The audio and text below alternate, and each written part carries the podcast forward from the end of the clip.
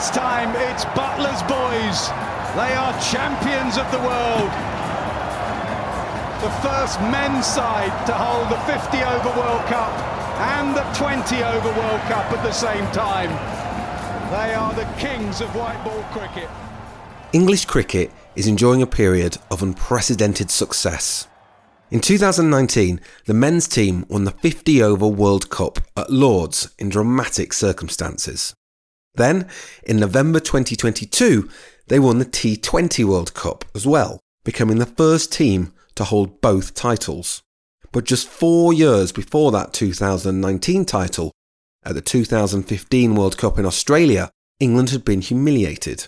They lost to Bangladesh and were made to look like they were playing a different form of cricket compared to the modern and aggressive approach of their opponents. Since then, there's been a remarkable turnaround. I'm Graham Ruddick, and this is Business Studies, a podcast that takes a second look at stories from the past and asks, what can we learn from them today?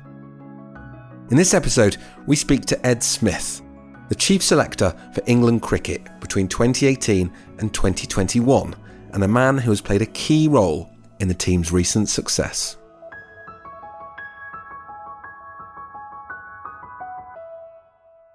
Smith has written a book on his experiences in the chief selector role called Making Decisions.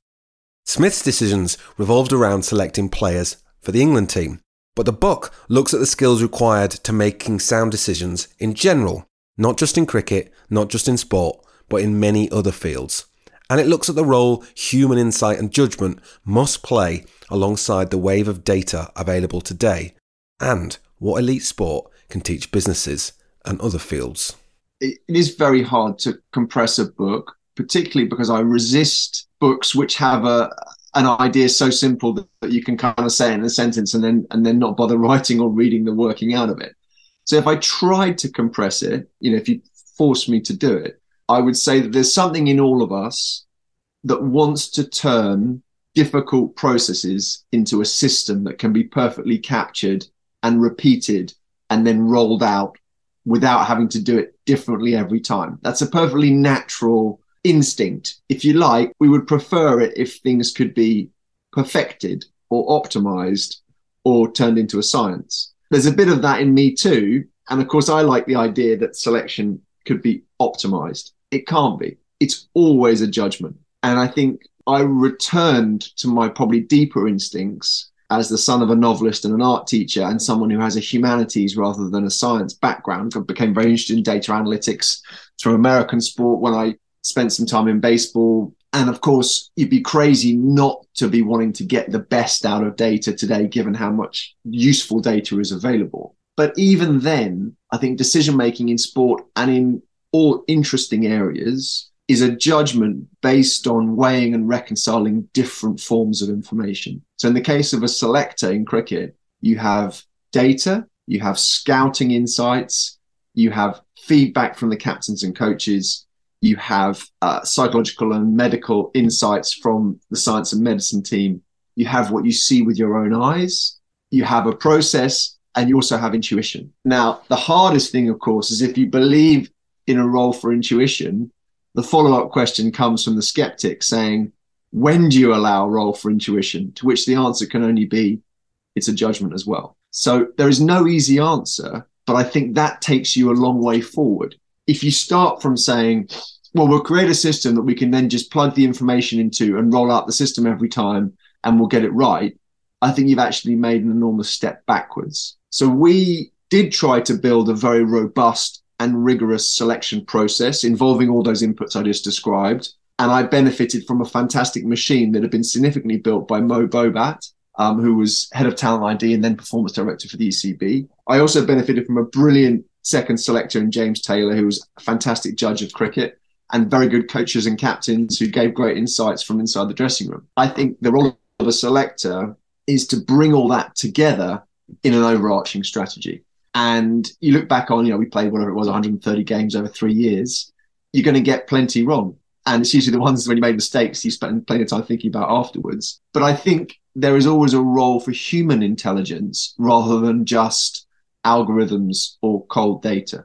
I think it's how the two come together. You know, I begin the book by telling the story about, you know, when chess master Garry Kasparov lost to Deep Blue, the first sort of moment when a single computer beats a single grandmaster, albeit in a bounded game chess rather than a less bounded one cricket. His response was to create advanced chess, sometimes called cyborg chess, where a computer and a human being compete against a rival team of a computer and a human being.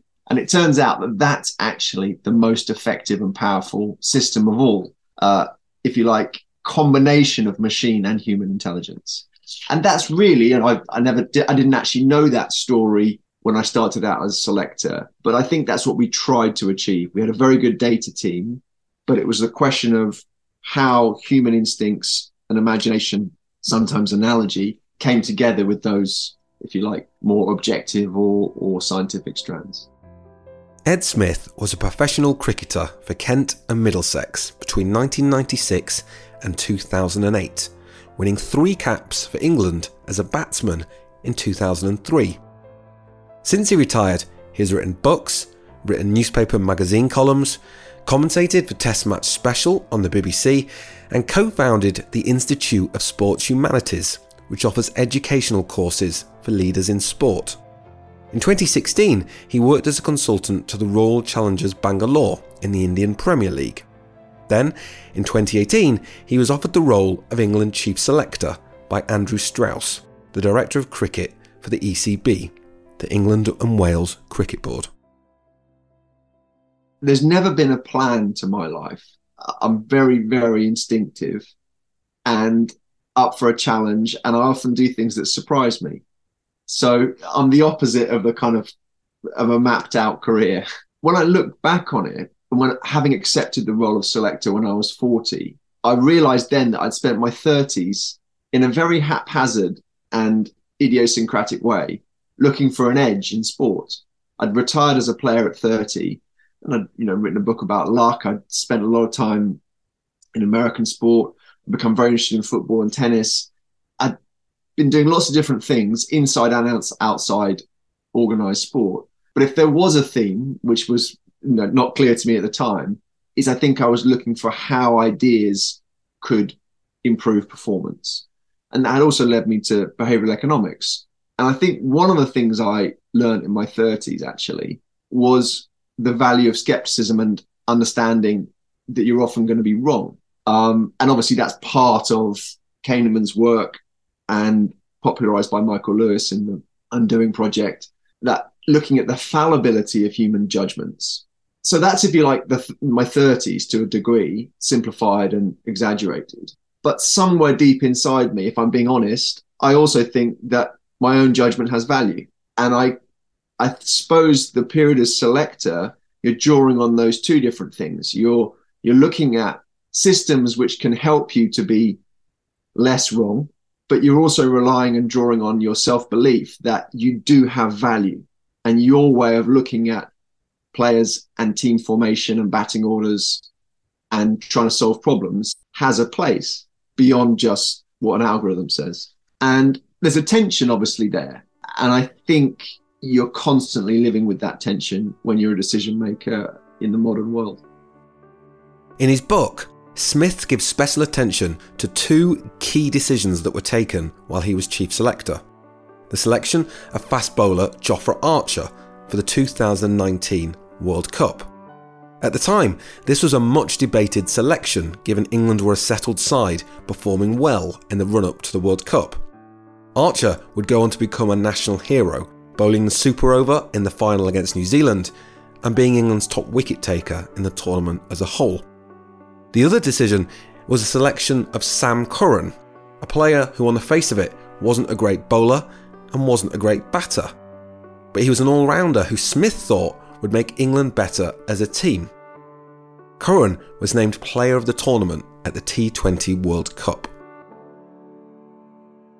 I think with the case of the Jofra Archer selection, it was a very interesting selection because England were already number one in the world, and the World Cup was upon us when you know it was a few days away when when Jofra Archer became available for selection, and the team had been settled and unified. So there there was a strong school of thought that said, "Don't make the change." I think where we were very lucky is firstly, you know, we knew a lot about Jofra. We'd seen him a lot in not only playing county cricket for Sussex, but also in franchise league, whether it was playing for the Hobart Hurricanes in the Big Bash or uh, Rajasthan Royals in the IPL. We, we'd seen all those games. We had people in those teams. We knew he was very special. And we also had very good data. Because every game is televised at the IPL, you know, a byproduct of that is that the decision review system, DRS, demands 12 high definition cameras.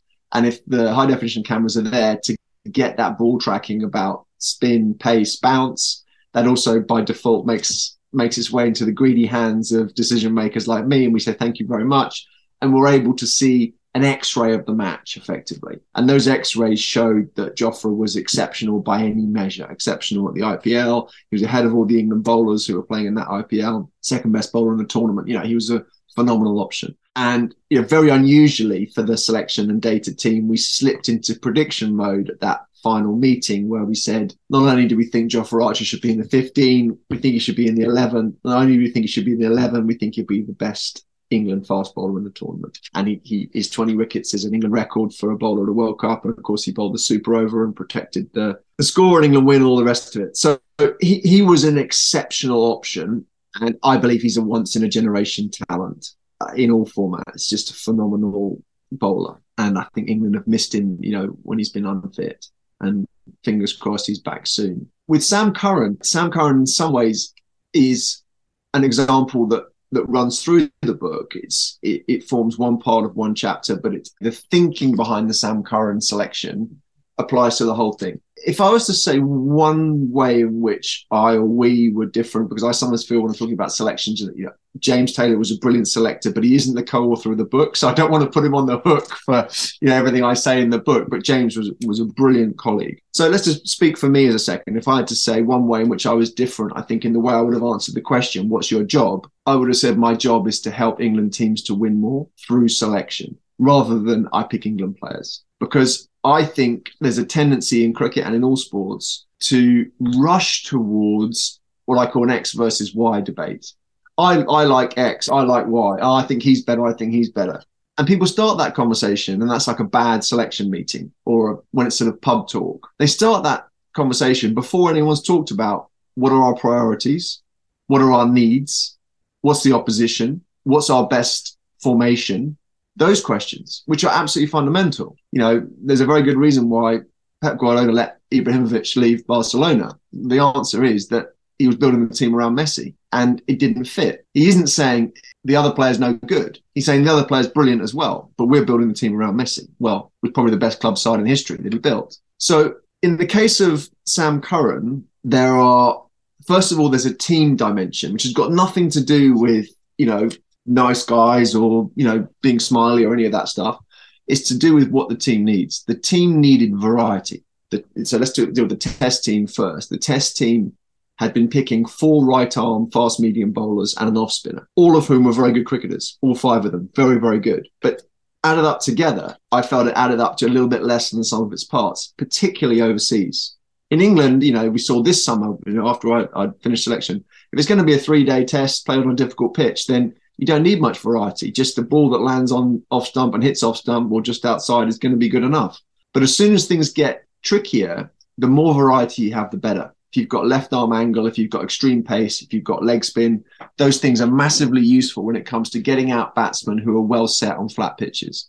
So Curran brought that. His left-handedness was a huge asset and his swing. He's also a very good batsman. And I used to say in selection meetings, well, not only does Sam Curran bring all the things he brings as a bowler and a competitor, I reckon he'll end up with a higher batting average than the last pick batter.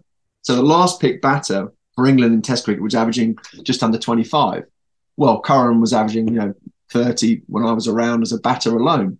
Now it's 27, still ahead of that last pick batter. And he gets you wickets and he competes and he's a point of difference. So that's one aspect. And we were always thinking about how do we create a team that's more than the sum of its parts. And I think with England, that was also supported by an understanding of the talent distribution. So again, people often talk about selection and decision making as though it's a vacuum. I like to set a team up this way. I like players like, well, hang on a minute. What have you got? What's what resources do you have? And how can you assemble those resources in a way that makes it most likely to win? So that's a slightly different question to I like this player. Um, I think we've seen, you know, w- with Curran, whose win loss ratio is outstanding in an England shirt across all formats. You know, in Test cricket, it was 79% in the three years when I was selected. So, in other words, of games that reached a conclusion, nearly all of them, very small number of draws, um, England winning eight out of 10, which is an incredible fact. You know, some people have said, oh, well, you know, is that just luck? Well, 21 games is a pretty big sample size. It's two complete seasons, two complete calendar years of Test cricket, pretty much. And I don't think that was a coincidence. I think that's Sam Curran bringing things that are unusual. So, in terms of application beyond cricket, you know, nearly all spheres of life, with the exception of, you know, the Brontes writing novels or, you know, a poet or a, perhaps a, a, an unbelievable solo talent, you know, nearly all spheres of life rely on teams, groups, subdivided, you know, sets of people setting about problem solving. And can we think in terms of teams rather than just individuals? Now that brings, you know, challenges because sometimes you're going to be leaving out people whose individual statistics merit selection. But I think there is a way to answer that truthfully, which is that your ultimate responsibility as a decision maker in a team is to serve the team and to do what's best for that group. And sometimes that will bring a lot of tension and dis- inevitably disappointment. But that's your responsibility, not to serve individuals or to have a seek an easy life. You you've touched on this a little bit in in that answer, but do you think strategy and policy as sort of a stated aim is is overvalued? Uh, you touch on this in the book and in a chapter that sort of gives a, a, series of different examples about the spectator and, and also your, your own role. But can you just go into a little bit more detail? Obviously, the nature of this conversation, everything we've spoken about so far, is strategic to a degree. It's about frameworks and approaches which which are being exercised in the pursuit of superior strategy. However, I'm very skeptical about the way that most people use the word strategy. I mean, you know, John Inverarity, who was a great coach and captain in Australian cricket, used to say the strategy of a sports team is to win as much as it can. Uh, okay, so that's dealt with that. Let's move on. You know, and that's a very se- sort of subtle and imaginative person speaking there. And what he was taking issue with was people buying time by talking about strategy, but without actually recognizing that strategy is really about trade offs and about judgments. So one of the things I you know, we often used to talk about in selection was there's nothing nice or fluffy about the concept of strategy. Strategy means if you're focusing there, you're not focusing there. There are only a finite amount of resources. And that's true emotionally, it's true financially, it's true in terms of personnel. You can't do everything all the time. And if you're focusing in one area, it clearly means that you're prepared to accept a relative weakness in another. So that's one of the points about strategy. Secondly, connected, I think sometimes people overestimate the degree to which they know what's going to happen. And again, it's not strategic to believe you're better at prediction than you are. It's unstrategic. You're creating an unnecessary vulnerability. So I think many sports teams, which are also huge bureaucracies, remember, find it very hard to accept uncertainty, which creates problems. And people will often say, for example, you know, after one game, the match went well. You must feel that justified the selection. To which I would reply, no, because it was one game and we believe we made the right decision regardless of the outcome of one game.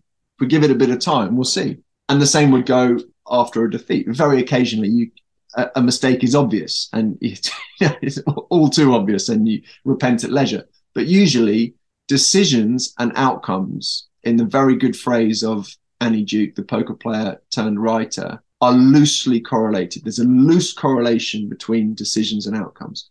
Over time, that correlation firms up. But I think the word strategy is used very loosely, often unhelpfully. And often I see people come into roles and say, what we need to do now is develop a strategy. And they spend quite a long time not doing very much, not adding any value, basically prettying up a PowerPoint presentation, which has got nothing to do with reality. I think a more useful framing is to say, do you know what's going on? Can you internalize the resources at your disposal? And then are you able to have the imagination to work out how you might deploy them in the most uh, effective way? So, in a sense, for all the, and I say in the book, before strategy comes history. And you know, Mervyn King and John Kay, who wrote a very good book Radical Uncertainty, say most good thinking begins with what's going on here. So, in order to work out whether someone's going to have a good strategy, if they can really accurately describe the strengths and weaknesses of the organization they're responsible for, that's probably the best predictor of whether they're going to do a good job at creating and then following through a good strategy. Some of Ed Smith's decisions as chief selector were considered innovative, such as moving Jos Buttler, England's best batsman, to opening batsman in the T20 team, or playing multiple all rounders in test matches. These are just two examples of how elite sport can be a hotbed of innovation. Also, think about how the Spanish football team played with no strikers. But, as Smith writes in Making Decisions, innovation takes courage and resilience to see through, often against widespread opposition. We rightly value innovation very highly in the UK and in business more generally. But is there a misunderstanding about what qualities and skills are actually needed to deliver it? That's a very good question. Innovation brings with it innate risks, again, which are misunderstood. So, in the same way that we talk about, strategy and people don't realize that there's a coldness to strategy, a ruthlessness to strategy, which is that you're not going to allow yourself to dissipate resources in an unstrategic way. In the same way with innovation, innovation brings with it an implied insult. And the implied insult is to conventional wisdom, which, by the way, of course, occupies a very prominent front row seat in the commentary box and in the press room, where the dominant figures are ex players who had their experiences and the logic they used and the conventional wisdom that dominated in their time. So you're picking a fight if you're innovative in sport. And you've got to understand that it's not going to be an easy ride. One of the things that I remember catching a flight to Chennai with England cricket, and I read Michael Cox's very good book, Zonal Marking, about football. And the bit I took out of the book, apart from all the fascinating insights about individual teams and tactics in football was that every great innovation in football begins with discomfort, begins with a row, begins with everyone saying you're mad. You can't do that. So whether that the, the example I use in, in in making decisions is Spain's decision at the back end of their dynastic success as a world footballing power, you know, in the early years of the 2010s. They obviously did away with the striker and sometimes Fabregas played as a false nine, and there was no out and out goal scorer.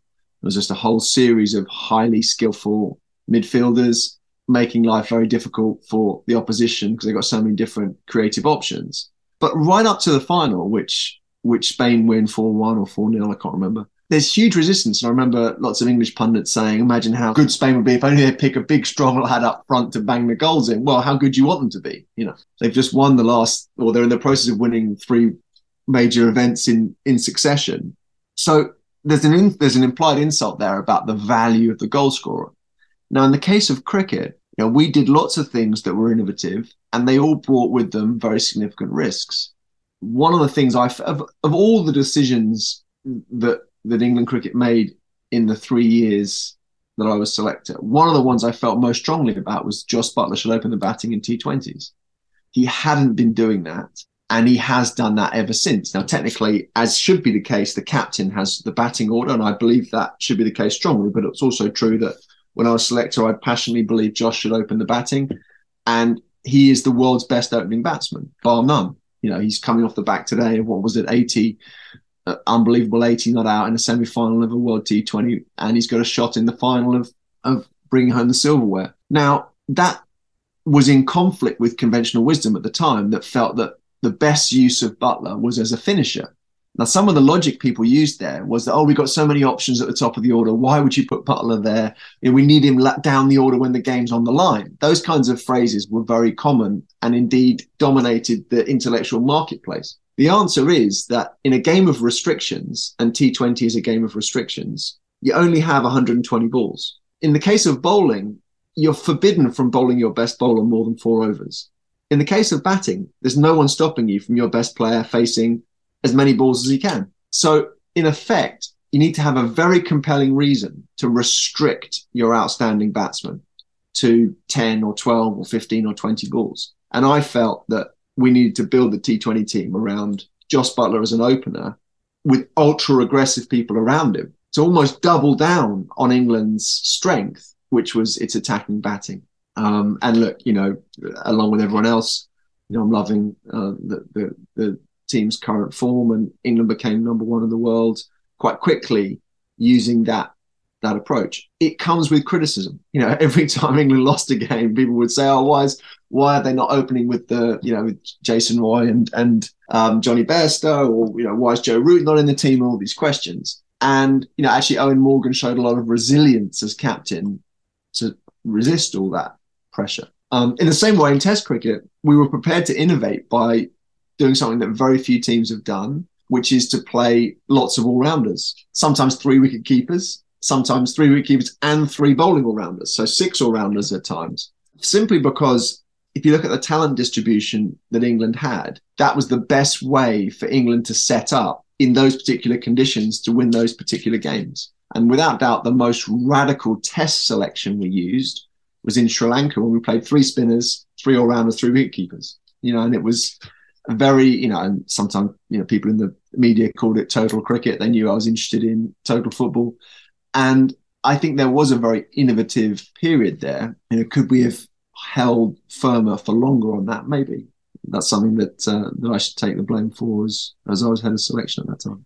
Well, just picking up on that, on that last point, when you look back on on your tenure, what are the things that, with hindsight, wonderful word, you might do differently, or or what regrets do you have? Well, look, uh, overall, you look back on the the the period. I think lots of things were. It was always interesting, so it was always absorbing. We we won a lot of games. We averaged seven out of ten wins of completed matches across the three formats. I don't think we controlled the narrative very well in Test cricket. I think we did better in Test cricket than people realised, and I wonder why we failed to get that message across. Um, particularly in the early stage when I was selected, when we, we had one phase when we won eight test matches out of nine, which is the second sort of best streak in the history of England test cricket. I don't think it particularly became part of a strong narrative. And then when we lost one game, it would kind of be, you know, a big story or England not that good or whatever. So so maybe there was a, a failure to communicate that strategy, if you like, that that, that narrative. Um, I think w- when I look back on it, I think we were at our best when we were least conventional as a test team. So taking the test team first. So probably keeping going on that high risk approach. And it was fantastic to see, you know, Brendon McCullum, Rob Key, and Ben Stokes play such a daring and exciting form of cricket in the summer of 2022. I think everyone thrilled to that. People always want to watch a team that plays on the front foot. In terms of, you know, white ball teams, they went very well. I think again, where all formats struggled was like again i think when covid hit and we had to make a lot of rotation really to protect people's mental health in in biosecure bubbles when they were spending three four months in a stretch in a hotel room and not really allowed to do anything other than play cricket and go back to the room could we have explained that better? That we weren't tactically experimenting or avoiding difficult decisions. We were just really trying to keep the team functioning well by protecting our key assets. Again you know as, as selector at that time you know could i could i maybe have written something through ecb channels? Because you're relying a bit on press conferences where you're and then you know inevitably people will write what they want to and position that information as they want to. Could we have actually said okay we're going to explain this ourselves. Could i have sat down and done a tv interview? All these things are worth thinking about in retrospect. Um, generally when you look back on a, a, a set of decisions you very seldom feel regret about decisions that were in your voice, in your true spirit, even if they didn't work, because you feel that's who you are and you played your cards and that's that's you're not going to win every time. I think when when you feel you've compromised a bit too much, that's when you look back and you're a bit critical and you think, could I have been a bit braver? But it's always a balance as well, because you there is an element of of working within a machine and working as a collective as well. You touched on communication there a couple of times, and in in the book you talk about the dangers of communication led strategies and and sort of people having expectations above what is actually the reality. And I think Theresa May is one example that you give. But there you've just touched on how important it can also be. So what what role do you think it needs to play? Well, I think that you, you've raised a very good point there, and I think the point you, you're getting at is, which I don't make quite as explicit as you have in that question, is there's, a distinction between really important, useful communication of truths that need to be understood better than they currently are, which will help you, and spin, which is just making someone look better than they really are. And you know, with that, I don't wish to, you know, turn the knife on former prime ministers, but I think actually the the spin doctoring about early Theresa May was actually too good because they made it sound you know, extremely artfully that these silences and longueurs betokened incredible depth of thinking, which when the election campaign began, we we started to doubt quite considerably. So in some ways, if the artifice is created too high and too skillfully, it can all crash down unfairly because people don't like sensing that they've been a little bit misled. But conversely, let's take your point, which is the importance of truthful and essential communication.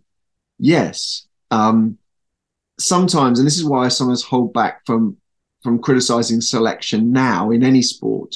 When you've been on the inside, you know you sometimes have a lot of information that other people don't. Sometimes you can't say what it is. Sometimes you can the art of communication, I think, is to help people understand the truthful context, not to try and get them to say nice things or to, you know, do favors in return for positive coverage, but to genuinely explain the context and the thinking. And then people will make their own judgment, whether that's media or fans. And they'll say, well, I understand where they're at and the conclusion they've reached, and I might take a different conclusion. And that's part of the joy of sport and the reason why it's so absorbing as a sphere of public life. But again, you know, uh, really strategic communication brings the everyman closer to a true understanding of context. I'll give you an example. England had played a dozen different, before I started as selector, England had tried and discarded a dozen top order batters in the previous few years. And their median average was 24. So if you like, that's the expected outcome of the next guy too. Because I happen to know that the previous selectors were very sensible people. Trevor Bayliss and Paul Farbrace as coach and assistant coach, Mick Newell, Gus Fraser, James Whitaker as independent selectors. They they were or as non-coaching selectors. They were very sensible people. They'd picked perfectly sensible players and they'd averaged 24 collectively. So what's the likelihood that you're going to go and find Ricky Ponting or Rahul Dravid? Is not going to happen unless they're 17 years old. And Ollie Pope might become that player who we picked at 19. But that unbelievable test player is not going to be playing for Leicestershire. You know, we know that because they would have found him. So, how do you signal that the selections you're making are conditioned by that underlying reality without unnecessarily insulting or affecting the confidence of people you do pick? Because you don't want to say to people, "Well, we're picking you, but you know, we don't have high expectations. That's obviously not a good strategy. But when it comes to, for example, playing lots of all rounders or playing three wicket keepers, as we sometimes did with Jos Buttler, Ben Foakes, and Jonny Bairstow, that was born of underlying realities about England's talent distribution. And I think it would be, it was sometimes misconstrued. And again, you know, I take responsibility for this, that we were trying deliberately to be clever or innovative we weren't. We were trying to solve problems. And you know, it's it's a matter of fact that it remains the case that you know, the last picked England batter, so this summer just gone after my time, Alex Lees, has now gone out of the side, been dropped with a test average of in the low 20s. It remains the fact that Jos Buttler, who was a wicketkeeper batsman, averages a lot more, more than that as a batter, 32, as does Sam Curran as a bowling all rounder as we know now, you know, does Jonny Bairstow. So it would be helpful, I think, it would have been more helpful for us if people had understood the context more fully. Um, but that's also a balance because you, you have to accept responsibility for eye-catching selections. You don't want to shift the blame. Pulling together some of the things that we've spoken about so far and the book and also your work with the Institute of Sports Humanities, how much do you think the business world can learn from elite sport? Well, if you're interested, first of all, I learned a great deal. So let's reverse the question and then I'll take the question head on. I learned a huge amount from other spheres, not only other sports, baseball and football in particular, but also other spheres, including the arts, where you know I think one of the best books ever written about captaincy doesn't mention sport. It's about conducting by Christopher Seaman, and it just talks about what a conductor does and the balances he has to strike. And I wish I'd read that when I was when I was a captain or before I'd been a captain. I also learned a huge amount from investing. You know, one of my friends, Howard Marks, is a legendary investor and writes a brilliant memo or letter for Oaktree, which has become a, you know, a, a sort of legendary thing in investment. And I found what he described about decision making almost perfect. And often I get to the end of the memo and think that's that's that's what we're doing. Literally, I wouldn't change a word. Just change the context. Is exactly the same. He's weighing different forms of information. He's living with uncertainty. He's not assuming he can, can predict. He's balancing, if you like, cooler rationality with instinct and intuition. He's suspicious of consensus because he knows if you always do what the consensus says, then you're not adding any value as an individual. And he has this great line in order to have the benefit of being different and better, you have to bear the risk of being different and worse. That's selection in one sentence. Someone who selects the team that on average would have been selected anyway does not have a job. They have a sinecure because clearly a polling company could tell you the aggregate of opinion among informed people in English cricket. You don't need someone to draw a salary to do that. Where it gets interesting is when someone understands that consensus, as I always wanted to do, and diverges from it in some instances. And the moments when they diverge from it add value overall on balance. So I learned a huge amount from investing. And I also learned, so let's follow that a bit further. When the heat's on, that means you're doing your job. If the heat's not on, you're not doing a job. I don't mean you should have to create unnecessary enemies, and I never wanted to do that. But it's the times when you diverge from conventional wisdom that you earn your money. And obviously, you're not going to get every single one right, but you're going to get more right than the next guy. That's the job. And that's the way you'll end up being judged. In terms of sport to business, I think there are many similarities. Obviously, you're making decisions, there is context, there's history, there's your institutional identity, there's the difficulty of prediction, there's living with uncertainty. It's quantitative in that we know what happens. You know, and it may take a bit of time, but you know, there will be a whether it's a P&L or a or a win-loss column. So there are lots of similarities. I think in particular, when I, you know, the Institute of Sports Humanities was founded by a brilliant entrepreneur, Andrew White, who's my partner in, at the Institute. I became interested in in the imaginative and intuitive aspect of business intelligence. So one of the things I learned from working with Andrew was that he would often have a strong sense of the chessboard and the likely upcoming moves, likely but not certain, at first glance. After the fact, I could sometimes remember and describe them quite well, but he actually could see them ahead of time. So have very different forms of, uh, you know, intelligence, if you like. And which actually reminded me of the, you know, sometimes people think sports people aren't naturally intelligent. They're incredibly intelligent. It's just a different form of intelligence from narrative intelligence or academic intelligence. You know, many of the most intelligent people I know are professional athletes, and I envy their their spontaneous decision making. So I think selection in particular has some uses as a model or a framework for business because, in particular, it takes the myth of the sort of charismatic moment out of it. We touched on this at the very beginning of the conversation. A selector, even though he might agonize about the choice of words he uses when he selects someone or deselects them, you might spend a great deal of thought thinking about what you're going to say or how you're going to try and make people feel confident or valued. The reality is, once you've taken the position, once they're in, it's up to them. And you're not in the room, quite literally. I spent very little time in the dressing room as selector. I felt that was the player's space.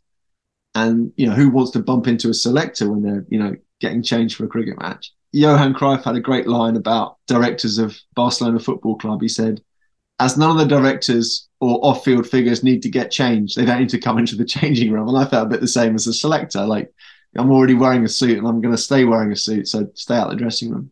So it forces people to confront that the key thing is the decision. a selector can't hide behind, I put up my arm around him really nicely, or, you know, I gave him a really big pat on the back, or I did tell him to do that big six just a few minutes before and then he did it. No one's interested in any of that. It's a complete irrelevance. The question is over a decent sample size, over a very large number of decisions, a large number of games, do your decisions stack up? And I suppose to, you know, paraphrase that American election specialist, it's the decision stupid became a mantra. And James Taylor always used to say to me, next decision, one decision at a time. Let's not get ahead of ourselves. Let's just try and get the next decision as good as we possibly can, go through our process, give it our full attention, arrive at the decision feeling fresh and not scrambled or tired or confused or irrational or emotional. Just each decision one at a time. And over the course of the season, the summer, a spell, a, a term, you hope that those decisions contribute to success. So I think where selection is most transferable, it's an exercise in decision making where there is no escaping the limelight. There is no pretending that it can be spun or rewritten. The facts are the facts. The decisions are the decisions. And the important thing is who's on the field. And there's no hiding place. How has access to data changed the skills that are needed of a decision maker and leader compared to what they used to be? In every walk of life, the quantity and quality of data is being transformed and expanded extremely rapidly. So, you know, when I was a player, the, the, the averages would kind of be put on the, you know, dressing room wall or published in the newspaper. And that was that was what people thought of as data. We now know that it's a very clunky and approximate guide to performance. And you know, we pioneered at England Cricket something called weighted averages, which basically adds context to headline averages. So a bowler who's playing in very, very favourable conditions, his bowling average probably flatters to deceive as it's published in the newspaper. And a batsman who plays on very bad wickets, his actual performance is probably ahead of what is published in the newspaper. You know, and we had a, an algorithm which converted the actual difficulty of the game into a different number. There's a further step there. So that's, if you like, algorithms. There's a further step, which is that uh, obviously we're reaching the point where algorithms can improve themselves through AI and machine learning. I was part of a big project with the AI team at Microsoft with ECB, and we were we were sort of trying to develop that self-learning tool. I think there's a, a way to go yet. So you want access to the cutting edge of what what can be delivered to you as a decision maker. You want better information and you want it to be analysed in a superior way by the best minds you can find. In England cricket's case, we were very lucky. We have a brilliant data analyst called Nathan Leamon, who's also a very good writer, novelist, broad thinker. And Nathan was an important part of the conversations I had at England cricket. You know, he was another lens on selection. He wasn't a formal selector, but he was always a very useful person to speak to. One of the things that data has been uh, uh, has been useful for is not what people think. They think that it's going to tell you who to pick t- tomorrow. That's very seldom the case. Where data is very useful is it shows you how the game is changing. And some of Nathan's best work we would we called what it takes to win. So Nathan would show how the game of cricket is changing. Give you an example. We touched on it earlier on decision review system has meant that many more people get LBW than used to be the case. That has had implications for the game of cricket that are very, very significant in terms of technique and tactics. In the same way, a relatively new format like Twenty20, I played in the first year of T20 in 2003, has been a crash course in evolving strategies. Everyone had a different initial take, and it's been refined very, very quickly one of the things that data shows is that teams typically are too cautious. In other words, they don't access their full resources. We've touched on that earlier on with the Jos Buttler type situation when often he would have access to very few balls. But also, very often teams lose without a fast scoring player ever getting to the middle. So obviously, they've got their strategy wrong. And data can show very clearly the relationship between aggression and risk and winning, given a wealth of you know, sample size. then that's where I think data helps you to understand reality rather than taking away the need for your judgment. And I think that's a crucial distinction. You know, oftentimes at press conferences, I'd be asked the question, what's the data saying? And I say, I, res- I, we accept responsibility for the decision, actually. We use data on all the decisions, but we accept responsibility. Because if you start saying the data says, A, why do you have a job? And B, you shouldn't be washing your hands like that of, of responsibility. Where do you think innovative thinking is happening today? Well, I'll give you an example of an innovative thinker who has changed his sport fundamentally, and that's Daryl Morey in basketball, who, again, people thought about, I should have said this at the very beginning. Innovation begins with a very simple insight, usually. Useful innovation usually begins with someone asking a big question that, for whatever reason, people have not asked before or not been prepared to grapple with. We've touched on it in T20, which is shouldn't we put our most valuable batters right to the top of the order where they have access to the most balls, even if we then don't have access to them when the game's being decided at the end? In the case of basketball, it was even simpler than that. It was why don't we shoot for three points more rather than two? And Darren Morey, first of all, at the Rockets and now the 76ers, has basically based his teams around that principle, which is if you can set up recruitment and on-field on uh, court strategy to support that approach, you will gain an edge. And basically now everyone does it. So it's a bit like it's an example of innovation which has changed the whole game. And there was a time when a very small number of teams uh, took a, a large number of three point shots, and now it's across the board. So I think American sport, where there are huge resources, and also there's a uh, American sport is at ease with the idea that you need to win, otherwise you'll get moved on, which isn't always the case in cricket. Sometimes people just survive in cricket for being nice guys and you know not rocking the boat. I think American sport typically has led in innovation. Moneyball, obviously, in Michael Lewis's book became a catchphrase for uh, data-led recruitment strategy in in baseball. I was fortunate; I spent some time in baseball just before that book was published, and you could see that data was coming into the sport very quickly. I think T20 has been a good, as, as we've talked about, a testing ground for data strategies. There's still more to go there. And of course, the big question is, is football, where I don't feel the data revolution has quite happened yet. I think football is on the edges of that revolution. Um, but there's a long way still to go. And probably that's an area where you know, we're doing some work on that at the Institute about how you know, football strategy could be more informed by the data that's available to those teams. So that's an exciting area to be thinking about. That's probably all I can say at the moment. But yeah, I think that you know we are we see football as being a very interesting area. You conclude the book by saying unpredictability is going to become very valuable in the future. That the one of the responses to the access to data will be that as data is able to sort of predict what the most obvious next things happen is the power of having something unpredictable will become really quite valuable. Do you see that as something that has consequences beyond sport, or is it purely a, sporting observation?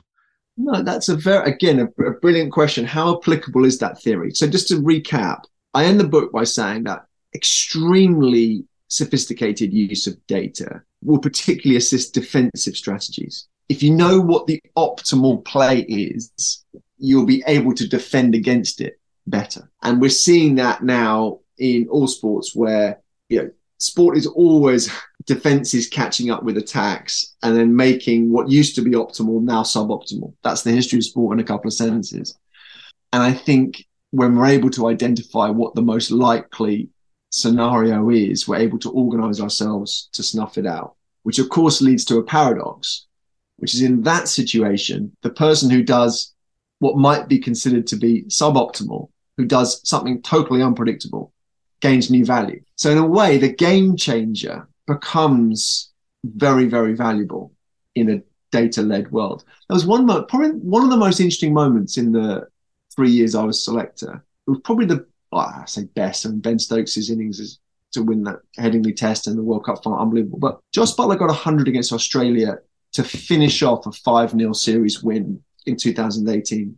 And he was batting with the number 11 and he was already plenty, you know, he was in, he was dominating the game, but then, you know, It was very close to the end, and there was one ball left in the in the over. And the rational thing to do was take a single and get to the other end and then play it out. And I think everyone expected him to do that. And the bowler bowled the perfect ball for that set of assumptions that Jos would be thinking about a low risk shot and then he would take it into the next over, and then he'd stick or twist in the next. And out of nowhere, he just hits a back foot shot over the bowler's head for six, like the hardest shot in cricket, incredibly high risk, and the game's over. You know, he's not on strike anymore, but he's hit six, and you know, it's right down to the one or two needed, and England win.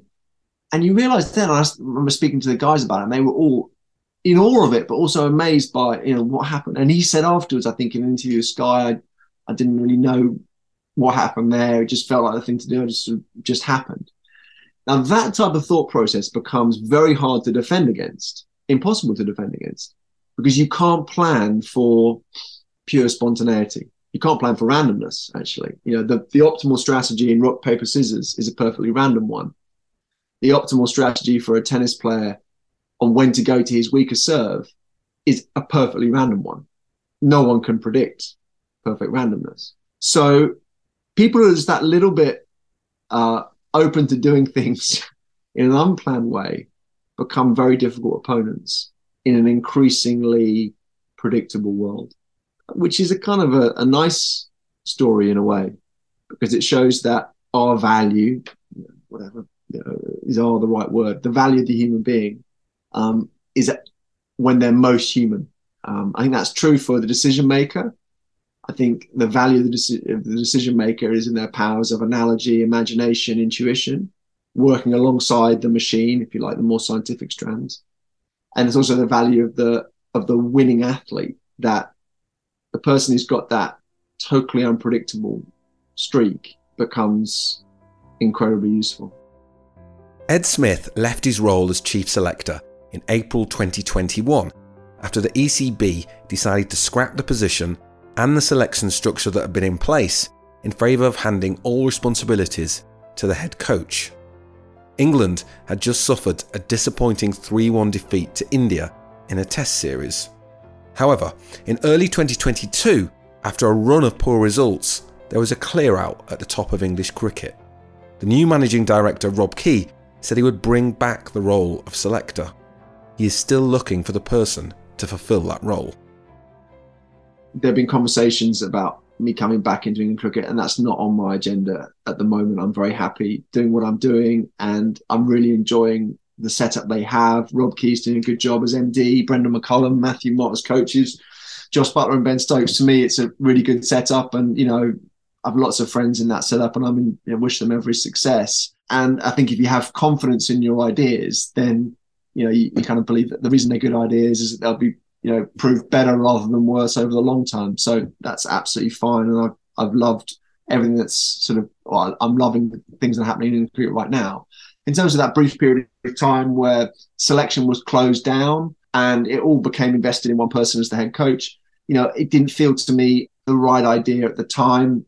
I thought it would probably create a lot of pressure on on that head coach. Very nice guy, Chris Silverwood, close colleague of mine as a player, and then uh, on the off-field side of it, as as it did in fact turn out. And also, I thought it underestimated the fact that England cricket isn't like England football. It's not like we we play one format and we build towards occasional international tournaments. They're playing all the time, and there are three teams, not one. So you're going to have to make difficult decisions there about you know which team gets priority at certain points. Those strategies are always changing with the cycle, whether it's an Ashes cycle or an ODI World Cup cycle or a T20 cycle. You want to end up in a situation where all three teams are winning, but they're probably getting access to the key players at slightly different times. I think it's very hard for you know whether it's one coach to do that or whether it's if it's split coaches. I think it's impossible for for them to, if you like, navigate that tension. So I think um, you know Rob Key's done the right thing. I think he's done a good job as acting head of selection. Uh, he's obviously in the MD role. Uh, if he keeps it that way, I think he's a good selector. If he appoints, as I think he's currently inclined to do, sort of reinstate the selection system, that's also a good plan.